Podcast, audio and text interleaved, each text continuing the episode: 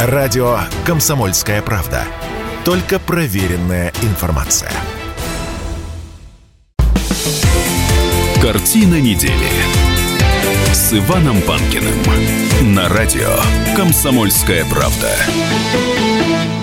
Спецэфир. Часть первая. Здравствуйте, друзья. В студии радио «Комсомольская правда» Иван Панкин. Самая главная новость этой недели – это, разумеется, отставка премьер-министра Великобритании Бориса Джонсона. В конце 2021 года газета «Гардиан» разразилась разоблачением Бориса Джонсона. Оказывается, в мае 2020 года в его резиденции в Лондоне по адресу Даунинг-стрит 10 была организована вечеринка, закрытая. Хотя в тот момент в стране действовали жесткие коронавирусные ограничения, то есть проводить такое мероприятие было запрещено незаконно. В кабинете министров сначала сначала опровергли эту информацию, однако позже издание в качестве подтверждения опубликовало снимок, сделанный как раз в саду Даунинг-стрит 10. А, на фотографию попали Джонсон с супругой, несколько сотрудников администрации и другие гостей мероприятия. Говорят, что все они соблюдали вот эту самую социальную дистанцию, хотя я не совсем представляю, как это возможно делать в рамках закрытой вечеринки, но тем не менее. Но это еще не все, есть и другая неудобная ситуация. Джонсон подал в отставку из-за секс-скандала, вызванного пьяным постоянными домогательствами одного из его протеже, которого зовут Крис Пинчер. И он, насколько я понимаю, заместитель координатора парламентской фракции консервативной партии. Вот. И приставал он не к женщинам, а к мужчинам. Вот такая вот история. Но сейчас э, со специалистами будем разбираться, что же там было на самом деле, а в чем истинная причина отставки Бориса Джонсона, а самое главное, как это повлияет на расклад сил в Европе, на украинском направлении и на отношениях с Россией. Наши гости сегодня Сергей Марков, политолог, директор Института политических исследований, и Кира Годованюк, ведущий научный сотрудник Центра британских исследований Института Европы РАН. Здравствуйте, коллеги. Здравствуйте. А, Кира Анатольевна, первый вопрос к вам. Опишите, пожалуйста, нужна такая, знаете, характеристика Бориса Джонсона как политика. Как вы можете его описать? Ну, нужно сказать, что Борис Джонсон довольно нестандартный политик, нестандартный, в принципе, для британской политической системы, для британского истеблишмента и для консервативной партии в частности. Когда Борис Джонсон в 2016 году возглавил кампанию за выход страны из Европейского Союза и выиграл эту кампанию, нужно сказать, уже тогда были предположения, что он и займет кресло премьер-министра, поскольку это было бы логичным. Но этого не произошло. В тот момент в ходе внутрифракционной борьбы за пост лидера партии победу одержала Тереза Мэй, которая оказалась в тот момент более компромиссным и логичным лидером. Но Борис Джонсон в качестве утешительного приза получил пост э, министра иностранных дел. И вот тогда в Европе заговорили о том, что это было самым неразумным назначением в истории британской политики и сравнивали э, это решение примерно с тем, когда Калигула сделал своего коня консулом. То есть уже тогда говорили о том, что Борис Джонсон абсолютно некомпетентен, далек от э, понимания того, что такое дипломатия, и, в общем-то, вообще профнебригоден. Его достаточно и не без оснований сравнивали с Трампом. Вот такой вот эксцентричный, совершенно несистемный, идущий против мейнстрима. По большому счету и Брекзит, и Трамп, они примерно в одно время вообще в политическую жизнь ворвались. Но этот человек на самом деле имеет классическую э, биографию классического Тори. Закончил Оксфорд, участвовал в дебатах в Оксфордском клубе, где оттачивал свое ораторское мастерство и искусство убеждения. При этом он еще добавил к своему имиджу вот такой амплуа эксцентричного англичанина, некого такого интеллектуального мистера Бина, а, который э, специально взъерошивает себе волосы перед тем, как включается камера. В общем-то, это его имидж. Но при этом это э, человек, который изначально делал э, журналистскую карьеру и прославился этими fake news, которые он очень удачно распространял, еще будучи журналистом, корреспондентом британских газет в европейских странах. И этим, собственно говоря, он и отличался уже впоследствии, когда возглавил кампанию за выход страны из Европейского Союза. При этом кампанию за выход из Европейского Союза он проводил блестяще. Он э, манипулировал цифрами, жонглировал данными, э, ездил на красном двухэтажном автобусе по э, Великобритании, агитировал за выход из Европейского Союза, говорил о том, что Великобритания платит какие-то несусветные, баснословные суммы в бюджет Европейского Союза вместо того, чтобы укреплять свою систему здравоохранения. Вот выйдем из Европейского Союза, и денег станет побольше, и рабочих мест станет побольше, и проблем никаких не будет, и евробюрократия нам не будет э, указывать, что нам делать. А вот на этих идеях Борис Джонсон зарабатывает себе очень хорошие политические очки. Джонсон демонстративно вышел из кабинета Терезы Мэй, которая предложила достаточно такой компромиссный вариант сделки с Европейским Союзом. И когда Тереза Мэй, под, собственно говоря, предваряя судьбу Джонсона, вот так же уходила в отставку в 2019 году, Джонсон выигрывает уже конкуренцию внутри партии за пост лидера лозунгом «Мы победим», и завершим, наконец, этот э, бесконечный Брекзит, который мы никак не можем завершить с 2016 года. И на этой волне он выигрывает э, парламентские выборы и обретает абсолютное большинство в парламенте. Победа фантастическая. С 1987 года такого большинства у Тори не было. И достаточно так беспринципно и лихо завершает сделку с Европейским Союзом, ну, фактически оставляя Северную Ирландию совершенно в ином правовом поле, фактически сдавая Северную Ирландию он просто сдал Северную Ирландию, оставив этот регион в европейском правовом пространстве, проведя таможенную границу по Ирландскому морю, фактически уже сделав один шаг в сторону разъединения Соединенного Королевства. А вот со временем вот этот вот лихой эпатажный стиль на грани фола, он стал э, давать уже отрицательные дивиденды. А партия начинает понимать, что вот этот имидж эксцентричного политика, который может пойти на непредсказуемые решения для того, чтобы сохранить свою повестку актуальной, приводит колоссальному ущербу имиджа самой партии. Все последствия, отложенные последствия Брекзита, коронавируса, пандемии, все это вот сейчас обрушивается на Соединенное Королевство.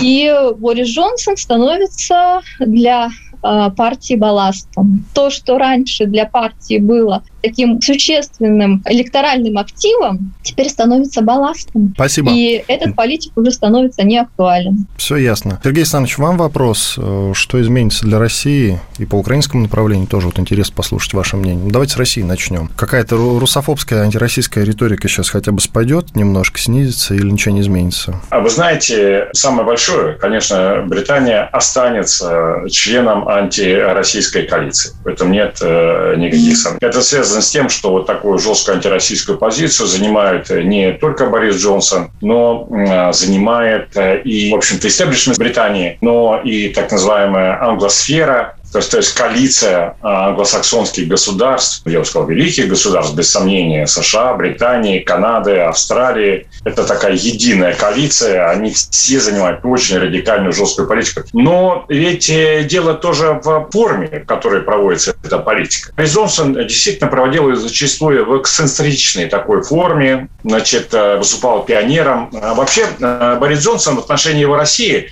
он оказался такой, знаете, классической ловушке. Ловушка западного русофила. Вообще говоря, Борис Джонсон не русофоб, он русофил. Он прекрасно знает русскую культуру, русскую литературу, является поклонником русской культуры, русской литературы. Это дальше, смотрите, что происходит. Это происходит не только с Борисом Джонсоном, со многими остальными тоже.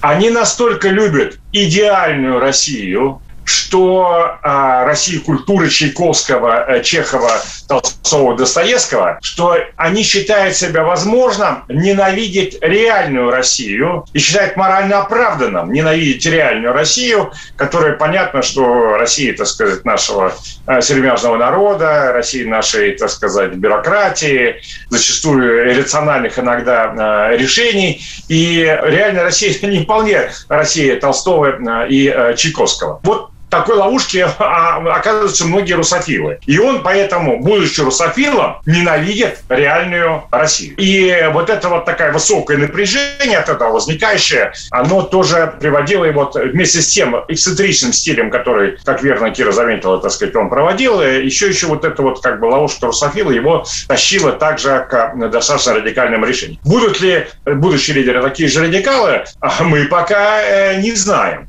Кстати сказать, э, Борис Джонсон хочет остаться до съезда консервативной партии, который он хотел, чтобы провел в октябре. Вроде бы они сейчас на сентябре хотят, но достаточно времени. А Борис Джонсон хочет поучаствовать в великом историческом действии в сокрушении России. Сейчас Украина уже, как известно, миллионную армию создала, да, поймав почти всех на улицах, так сказать, мужчин, их запихав в армию. И вот Борис Джонсон хочет возглавить эту большую коалицию, немножко побыть еще премьер-министром а, пару месяцев и добиться первых каких-то успехов на линии фронта о том, чтобы украинская армия, значит, била российскую армию. Вот это его мечта, это то, что он а, хочет а, делать сейчас в ближайшее время. Он до конца не уходит. Может быть, даже вот в это время мы еще увидим его крайне эксцентричные действия. Вообще говоря, Борис Джонсон должен был подать в отставку еще э, где-то полгодика, 4, там, 3-4 месяца назад. Но военная операция, так сказать, вот этот конфликт на Украине, конфликт Запада с Россией, он продлил ему политическую жизнь. Поэтому он был крайне заинтересован в радикализации этого конфликта. И сейчас Борис Джонсон по-прежнему будет крайне э, заинтересован в радикализации этого конфликта. Надеюсь, что, может быть, как-то и перерешают э, с этой его отставкой-то.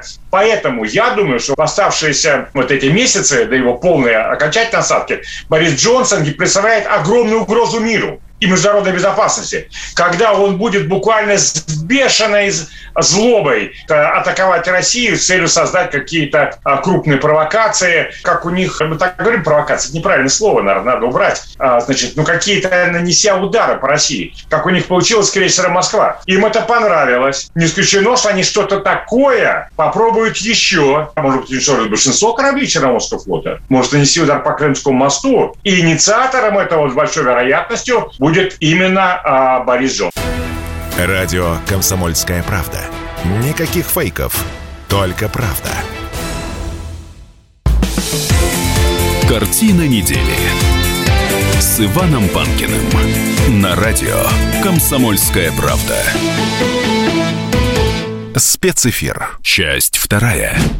Продолжаем наш разговор. Я напомню тему. Это отставка Бориса Джонсона, премьер-министра Великобритании. В мае 2020 года в резиденции премьера в Лондоне по адресу Даунинг-стрит 10 была организована закрытая вечеринка, когда в стране бушевал ковид, и, соответственно, такие мероприятия проводить было запрещено. Далее репутацию Джонсона подорвала еще одна неудобная ситуация а, с домогательствами.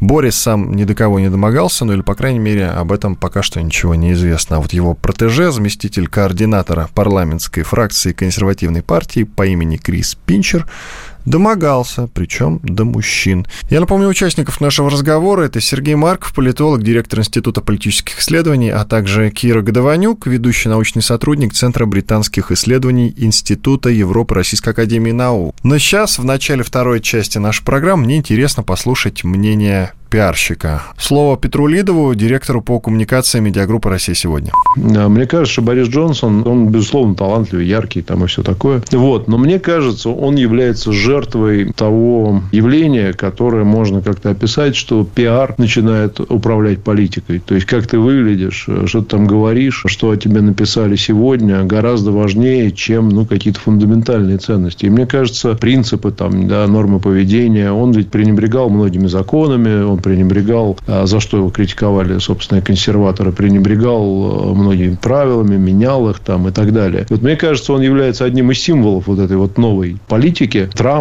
другой символ, ну, безусловно, сам Джонсон, Зеленский вот очень яркий символ. Когда вообще не важно, что ты там и как, приличие, э, нормы. Вот. И мне кажется, что особенно цинично это выглядит в Великобритании, стране, в общем, с довольно глубокими традициями. Хотя, с другой стороны, с глубокими традициями всяких скандал. Кира Анатольевна, попрошу вас прокомментировать вот этот момент, что, может быть, отставки-то еще и не будет? Или все-таки все решено? Нет, ну отставка, конечно, состоится, поскольку об этом уже заявил Борис Джонсон, обратной дороги нет для него. Он уже смирился с этим. Я просто объясню, почему Борис Джонсон еще какое-то время останется премьер-министром. Ну, то есть до октября. Мы знаем, Про октябрь. Да, да. Прошу. Звучит октябрь, но возможно, что и раньше, если партия договорится и проведет назначенные специальной процедурой выборы нового лидера партии. Сейчас А партия, извините, уточню, партия заинтересована в этом, чтобы побыстрее от него избавиться? Или вот как там у них дело-то обстоит с этим? Партия сейчас заинтересована в том, чтобы определиться с новым кандидатом.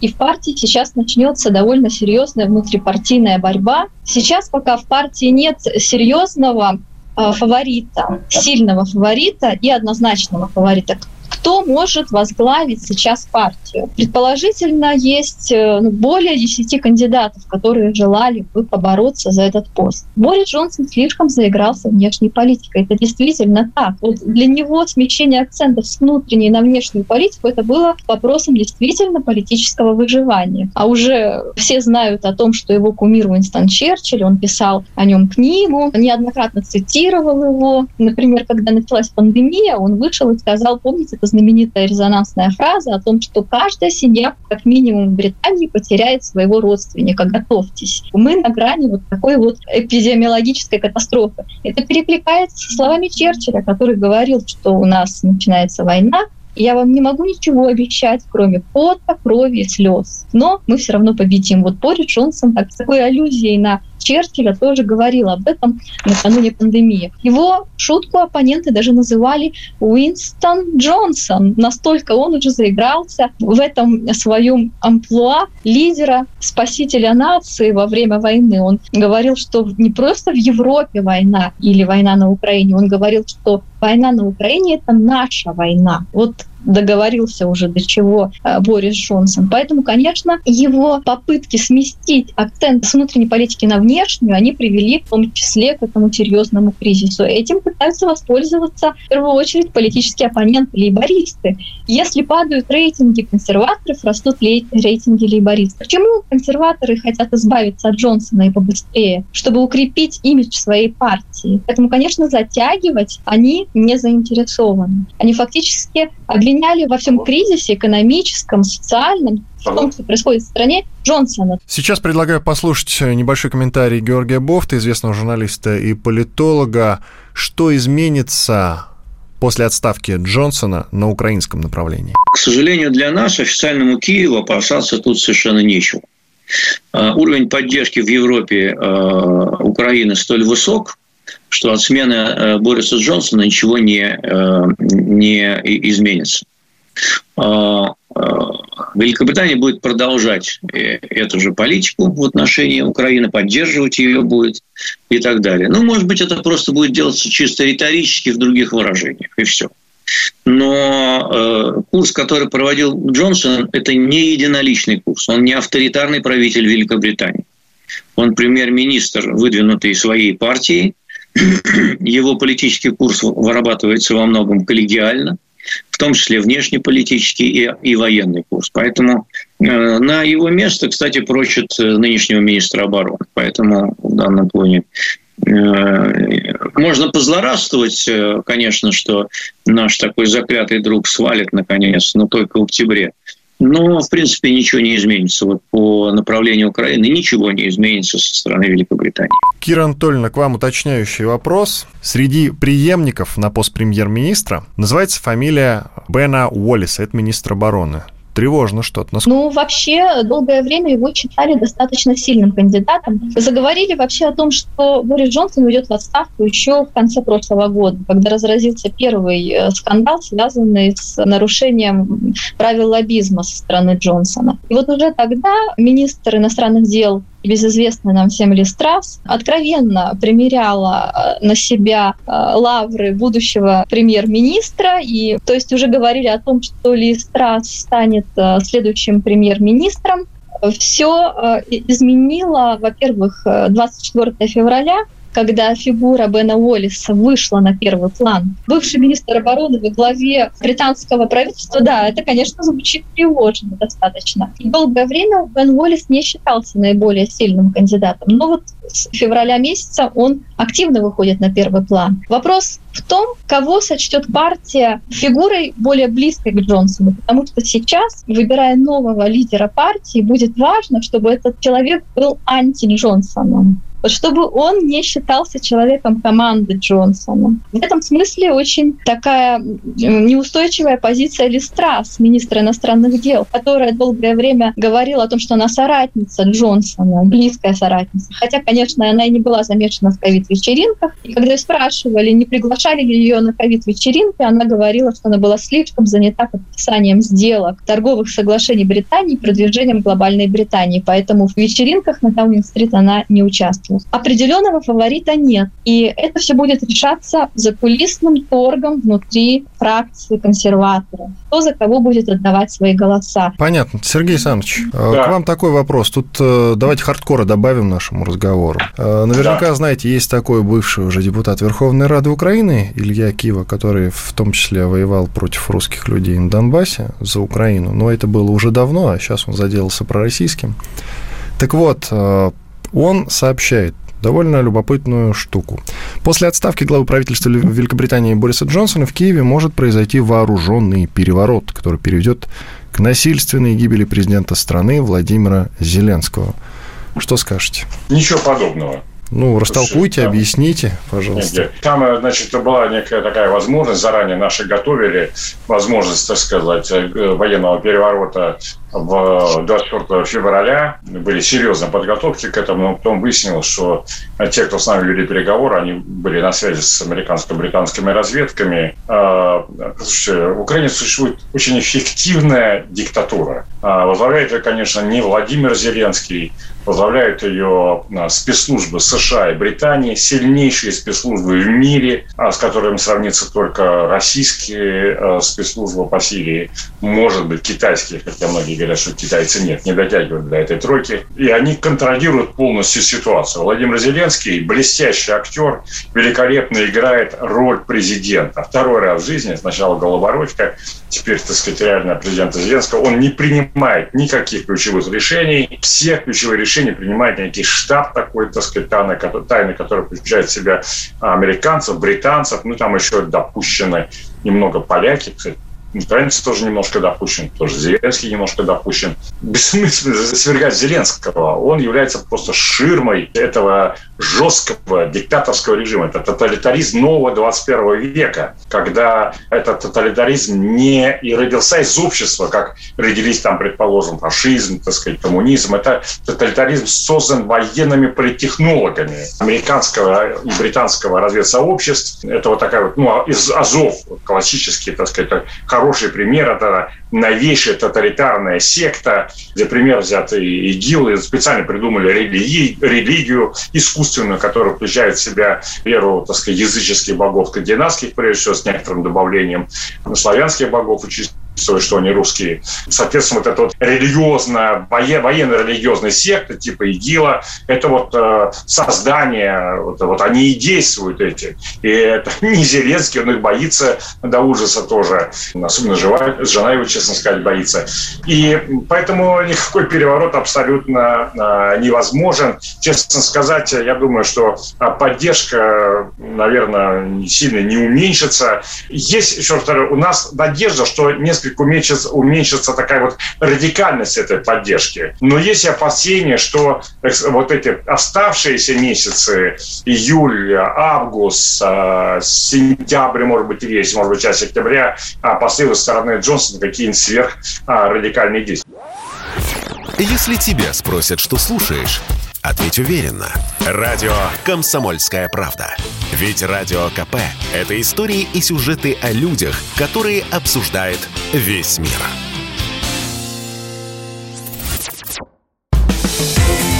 Картина недели с Иваном Панкиным на радио «Комсомольская правда». Спецэфир. Часть третья. Премьер-министр Великобритании Борис Джонсон подал в отставку. Как это изменит расклад сил в Европе? Мои гости Сергей Марков, политолог, директор Института политических исследований, а также Кира Годованюк, ведущий научный сотрудник Центра британских исследований Института Европы Российской Академии Наук. Кира Анатольевна, к вам два вопроса в одном. Великобритания зависимая от США страна, и далее, я думаю, что можно как раз развить этот вопрос другой. Как оцениваете слухи о том, что Великобритания следующий мировой гегемон? Ну или жандарм Европы, как раньше любили говорить. Знаете, когда брекзитеры агитировали за то, чтобы выходить из Европейского Союза, они именно о том и говорили, что мы, выйдя из ЕС, построим новую глобальную Британию и станем самостоятельным центром силы, который смотрит не только в Европу, но и за пределы. Собственно, на этом построена новая внешнеполитическая концепция глобальной Британии. Проблема в том, что э, вот э, практически за полстолетия нахождения в Европейском Союзе, ну, больше 40 лет уже точно, Великобритания была членом Европейского Союза, она находилась в таких геополитических тисках между Брюсселем и Вашингтоном. Выйдя из Европейского Союза, оказавшись в свободном плавании, Великобритании очень сложно быть по-настоящему самостоятельной. То, что Великобритания представляет сегодня, я называю э, суверенный атлантизм. То есть дрейф Великобритании в сторону США, он просто становится уже неотвратимой данностью, потому что самостоятельно э, справиться с ролью глобального лидера которую она себе поставила в качестве цели, просто невозможно. Особые отношения Великобритании и США, это, собственно говоря, такое вот э, дипломатическое клише, которое уже существует там со времен Черчилля, со времен окончания Второй мировой войны было сказано, что особый альянс англосаксонских стран как раз и является основой внешней политики Великобритании. Это все придумал Черчилль, собственно говоря. Джонсон только продолжил эту мысль. Поэтому говорят о том, что взаимоотношения Великобритании и США они являются особыми вот на протяжении всей второй половины 20 века. Хотя, конечно, они были далеко не безоблачными, там существовали и кризисы, и сложности, и противоречия, и очень много этих противоречий было даже во времена Трампа, который, тем не менее, говорил, что я мистер Брексит, и я всячески поддерживаю выход Великобритании из Европейского Союза. Но практически всем президентам США было очень выгодно членство Великобритании в ЕС, потому что э, Британию всегда считали троянским конем, собственно говоря, Соединенных Штатов и в Европейском Союзе. Но сейчас выходом Британии из ЕС мы наблюдаем вообще уникальную ситуацию, когда происходит фрагментация западного единства. С одной стороны, сплочение против России, а с другой стороны, полная фрагментация. Великобритания пытается действительно играть роль первой скрипки в Евроатлантике и в Европе. Евросоюз, который все время пытался быть самостоятельным тоже неким игроком во внешней политике, вдруг уходит на второй план. Даже центр принятия решений в Европе из Брюсселя переносится в Восточную Европу. Великобритания строит различные альянсы в Европейском Союзе, в Восточной Европе, в Северной Европе, в Южной Европе. Вот заявляла о этом альянсе с Польшей, с Украиной. Непонятно, что с ним будет, но военное соглашение с Польшей подписано, и оно было подписано еще в 2018 году. А, до этого у Великобритании было единственное аналогичное соглашение с э, Францией, Ланкастерские соглашения. Даже тут Великобритания как бы уходит в Восточную, Центральную Европу. И мы видим, что вот э, действительно возникает определенная фрагментация единства даже внутри Европейского Союза. А евроатлантические структуры начинают подменять э, европейские структуры, структуры Европейского Союза, попытки э, Макрона и немецких лидеров э, заговорить о самостоятельности, субъектности Европейского Союза уходят на второй план, а Великобритания, конечно, видит себя в абсолютной связке с США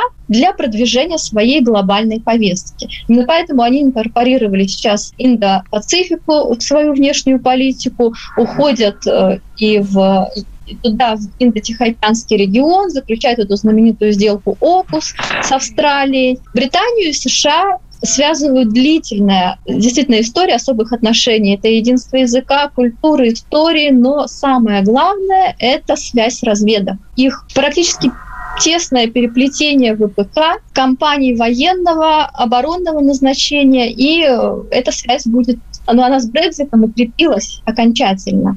Но даже в этом альянсе с Соединенными Штатами Америки Великобритания остается все равно на вторых позициях как бы она ни пыталась из себя строить роль глобальной Британии и ведущей мировой державы. Спасибо. Сергей Александрович, мы да. коротко коснулись этого разговора. Давайте э, разовьем немножечко еще такой момент. Э, ходили слухи, я вот не знаю, как вы к ним относитесь. Расскажите, пожалуйста, что у Джонсона вообще была идея, значит, перезапустить вот эту модель э, в Британской империи, то есть воссоздать ее. Про Эрдогана, правда, тоже такое говорят насчет Османской империи, ну вот и про Джонсона. Ну да, действительно, есть идея глобальной э, Британии. Она в чем-то разумна. Мир становится все более глобальным, туда, так сказать, уходят э, очень многие ресурсы, и тот, кто сможет занять хорошие позиции в рамках этой глобальной архитектуры, он э, сможет э, иметь э, ну, много, так сказать, денег, э, политического влияния и всего. Но речь идет о конкретных вещах. Нельзя так вообще быть глобальным. Да?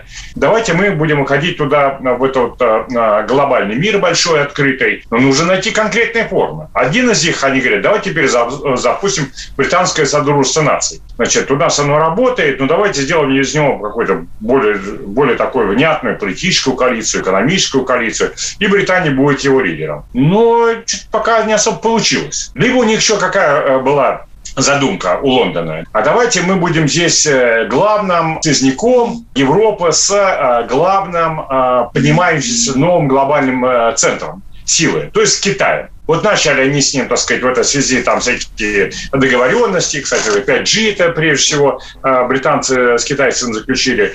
Но потом выяснилось, что что вообще-то, да, у китайцев это большой интерес в том, чтобы заключить стратегический союз с Европой, условно говоря, давать Европе деньги, а Европа будет давать технологии, способствовать быстрому развитию Китая. Но выяснилось, что главный партнер Британии, Соединенные Штаты Америки, категорически против этого плана потому что они считают, что Китай нужно понемножку изолировать. И уж точно, что их э, главный, так сказать, партнер в Европе, Британия, здесь будет троянским конем а Китая в Европе, у них точно никакого желания, э, никакого восторга это не вызывало. А поэтому этот план тоже не удался. Но а, у них что есть в основе сейчас? Британия является финансовым все-таки центром, и там очень многие банки, инвестиционные компании, корпорации размещаются. Это, в принципе, хорошая роль, потому что понятно, что глобальных глобальной экономики, глобальной финансы будет играть большую роль. И это они пытаются делать, пытаются развивать, бывает сохранить. Но, честно говоря, вот, например, сейчас удар по э, российским собственникам, по российскому бизнесу, там, э, конфискация активов совсем не укрепляет эту британскую роль. Поэтому сейчас многие русские, они думают, ну давайте-ка мы лучше в Объединенные Арабские Эмираты или в Турцию переедем, или еще где-нибудь найдем. В Британии там небезопасно. Но все за русскими думают и другие. Сейчас они поссорились, поссорились с Россией. С кем-то они, может быть, захотят в следующий раз также поссориться и тоже будут все это конфисковывать. Поэтому эта, эта роль у них тоже оказалась в шатком состоянии. Еще одна роль глобальной Британии – это культура.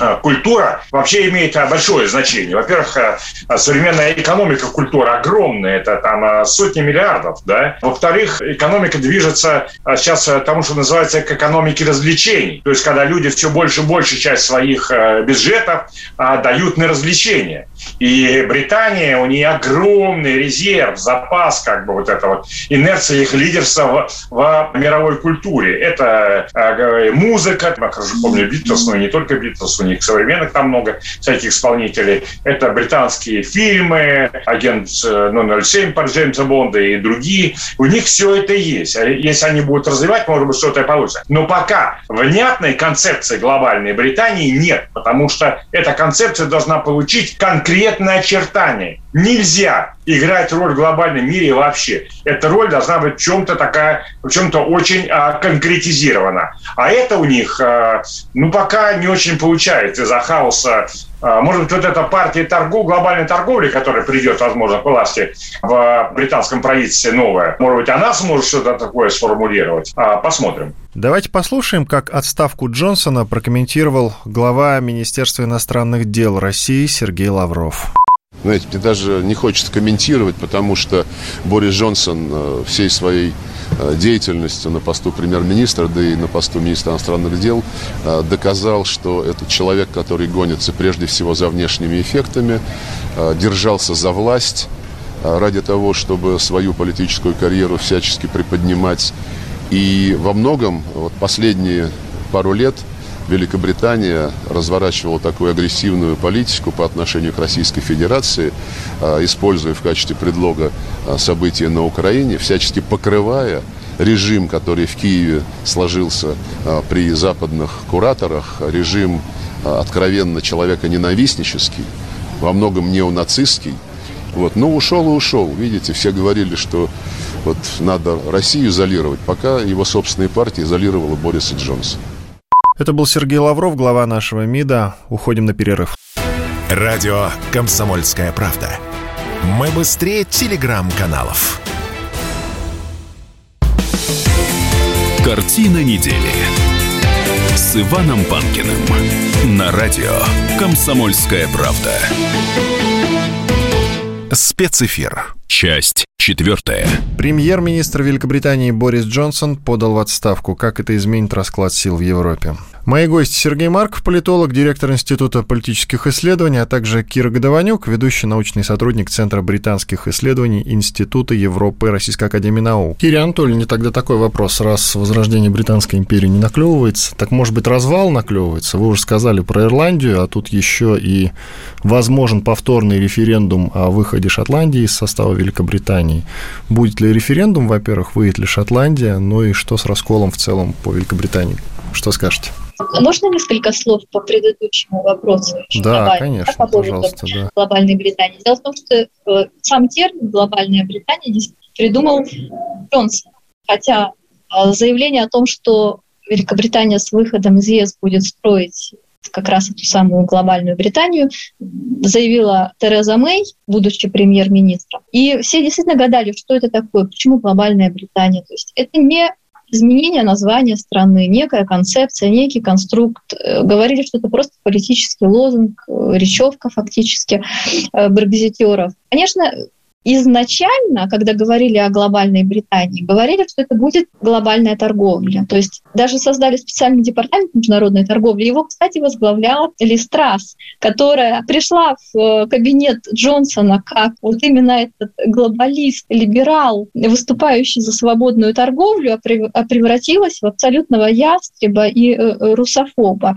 Но это тоже часть ее политической игры сейчас для того, чтобы получить свои рейтинги. Потому что, говоря о том, что давайте дружить с Россией, точно совершенно э, политическую борьбу Великобритании сейчас не выиграть. Поэтому я бы на самом деле с таким осторожным оптимизмом смотрела на тех, кто сейчас э, даже возглавляет департамент международной торговли, потому что они так же, как и Листрас, могут превратиться в такого ярого русофоба и, партии, и представителя партии э, фактически войны. Постепенно лозунг глобальной Британии из вопросов мягкой силы и торговли перешел в вопросы жесткой силы. И концепцию на самом деле они приняли в прошлом году, в марте прошлого года, и назвали ее «Глобальной Британией». Вопрос только в том, что она действительно остается с обтекаемыми формулировками. Но там очень точно сказано, что глобальная Британия — это мягкая сила, вот все, что связано с языком, торговлей, культурой, распространением ценностей, демократией и так далее, и жесткая сила. Поэтому Британия объявила беспрецедентное увеличение своего оборонного бюджета впервые с окончания холодной войны. Сказала о том, что она увеличит количество своих ядерных боеголовок вообще на самом деле в нарушение даже договора о распространении. Тут же много таких очень спорных э, моментов, связанных со сделкой Аукут с Австралией, с передачей подводных атомных технологий по производству атомных подводных ходов. И мы увидим, как просто на ходу концепция глобальной Британии из вопросов э, построения глобальных э, торговых сетей Хотя, конечно, они не отказываются от этого и продолжают заключать сделки. Это неизбежно, потому что, выйдя из ЕС, им нужно строить свою новую торговлю. Но они уходят в вопросы жесткой силы очень просто вот с таким креном и с такой скоростью, что это, конечно, очень сильно пугает. И вряд ли они сразу смогут это все пустить на тормоза, если даже придет новый лидер с новыми установками. А вопросы э, Аукус и связи с Австралией тесно завязаны с шотландским вопросом, что сейчас все британские ядерные силы, ядерный потенциал Британии как раз сосредоточен в Шотландии. И если вопрос о референдуме действительно встанет, и если Шотландия обретет независимость, то очень сильно обеспокоены австралийцы, не захотят ли британцы построить свои военные базы, перенести туда свои э, стратегические силы, например. Но это вопросы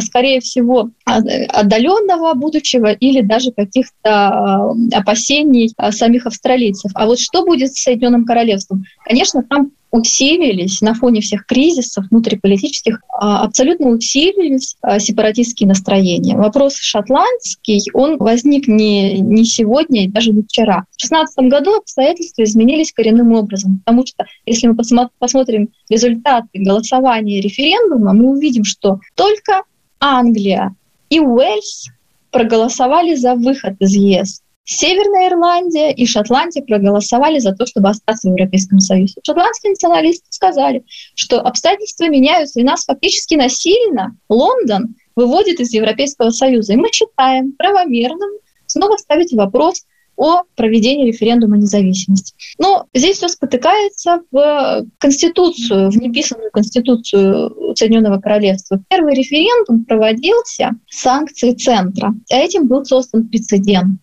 Для того, чтобы провести второй референдум, нужно, чтобы Вестминстер, Лондон принял закон о проведении референдума в Шотландии. На данный момент правительство Джонсона уже неоднократно говорило шотландским националистам о том, что такого закона они на голосование ставить не будут. Референдум о выходе из состава проводится один раз в поколение.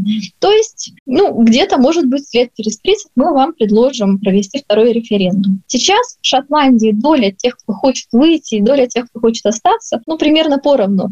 И все время проводятся опросы населения, и э, эта доля немножко увеличивается, немножко уменьшается. А, во время коронакризиса доля тех, кто хочет выйти из состава ЕС, она увеличилась, увеличилась потом несколько уменьшилась. Иная ситуация совершенно в Северной Ирландии. Ведь Северная Ирландия — это регион, который, собственно говоря, разделен на две части. Республика Ирландия, которая остается в составе Европейского Союза, и Северная Ирландия в составе э, Великобритании. Но сейчас северные ирландцы оказались в ином правовом поле. Фактически они уже находятся в э, европейском правовом пространстве, а, а там сейчас наблюдается сильнейший политический кризис. Впервые к власти пришли республиканцы, националисты, которых лозунг воссоединиться, воссоединить остров и выйти из состава Великобритании. Это тоже одна из причин, почему э, у Джонсона возник этот кризис, потому что, собственно говоря, это спровоцировал Джонсон вот этим вот сложным и совершенно невыгодным для Лондона протоколом по Северной Ирландии. Один нюанс очень важен, и тот и другой регион хочет войти в состав Европейского Союза. Но если шотландцы получат независимость, им придется встать в очередь в Европейский Союз, подавать заявку и очень долго пытаться соответствовать тем критериям для того, чтобы войти в состав ЕС.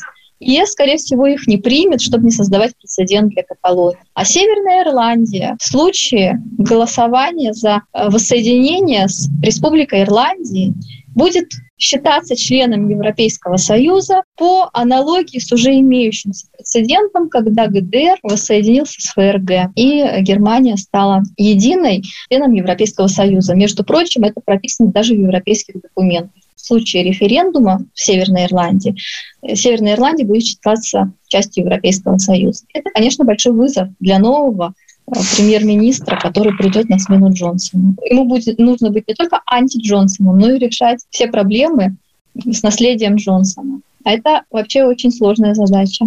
Сергей Александрович, к вам вопрос последний. У нас буквально там минут полторы остались э, по расколу Могут ли националисты шотландские воспользоваться вот как раз вот этим внезапным довольно-таки уходом Джонсона и устроить референдум, на котором они а, победят? Ну, а, уходом Джонсона э, вряд ли, да, поскольку там ничего такого сверхординарного э, не происходит э, с точки зрения правовой там, и так далее. Наоборот, Джонсон менее пугающий, но, в принципе, они к этому стремятся и будут стремиться.